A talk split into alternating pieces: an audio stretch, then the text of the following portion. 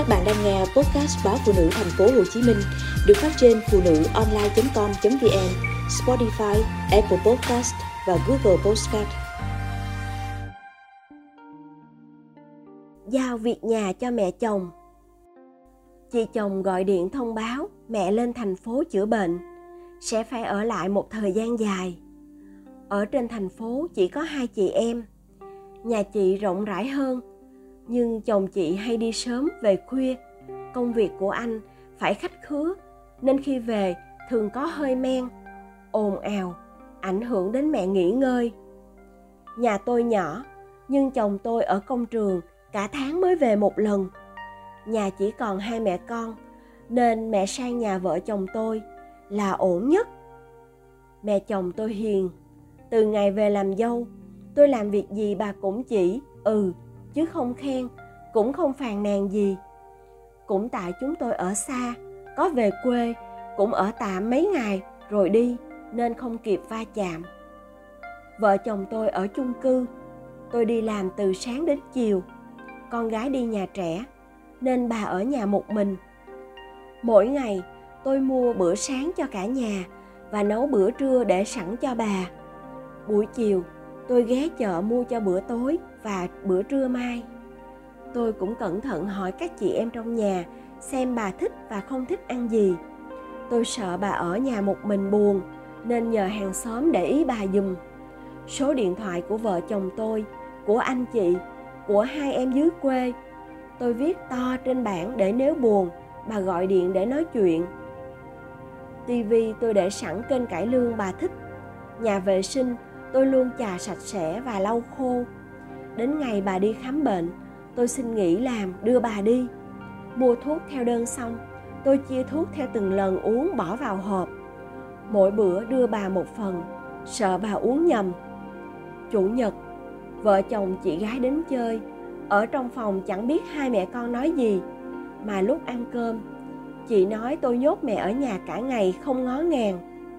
Chị hỏi, buổi tối sao không đưa mẹ xuống công viên chơi cho khuây khỏa?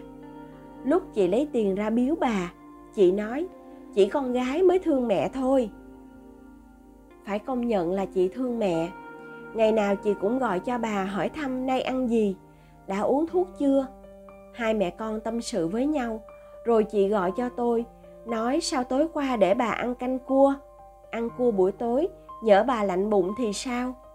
Ngày mai chở bà đi khám thì đi bằng xe máy, đi ô tô bà say xe. Đến việc tối hôm qua, tôi quên rót nước mang vào phòng cho bà, chị cũng biết. Tôi thấy buồn cười. Nhà chị có người giúp việc, chị lại làm công việc tự do. Sao không đưa mẹ về nhà để có người trò chuyện với mẹ? Tôi đã hết sức chu toàn trong điều kiện của mình. Không lẽ tôi phải nghỉ làm để ở nhà chơi với mẹ mới là vô thảo? Mẹ ở nhà tôi, dù có chú ý mấy, tôi cũng sẽ có những sai sót, chưa vừa ý. Tôi không hiểu sao mẹ chồng không nói với tôi, mà đi kể với con gái. Và đứa con dâu là tôi, bỗng thành tội đồ, chỉ vì những lỗi như quên rót nước. Và mẹ chồng quay sang, dò xét tôi. Lúc tôi phơi quần áo, bà nói tôi quần áo chật tủ, mặc cả tuần chưa hết lượt sáng tôi mở tủ giày. Bà nói, mỗi lần đi một đôi, mà giày dép của hai mẹ con kính tủ, đi làm thôi, mà nước hoa thơm nức. Tôi biết mẹ chồng vì có bệnh nên suy nghĩ nhiều. Thêm sự đơm đặc của con gái, mà xét nét con dâu, chứ bản tính bà không xấu. Bà ở nhà một mình, nên buồn rồi nghĩ vẩn vơ. Bao lần tôi định nói chuyện với chồng, để tìm sự an ủi, nhưng lại thôi để anh loay hoay ở giữa cuộc chiến mẹ chồng nàng dâu, cũng tội. Bên nào thắng, anh cũng sẽ đau. Bên nào thua, anh cũng sẽ xót.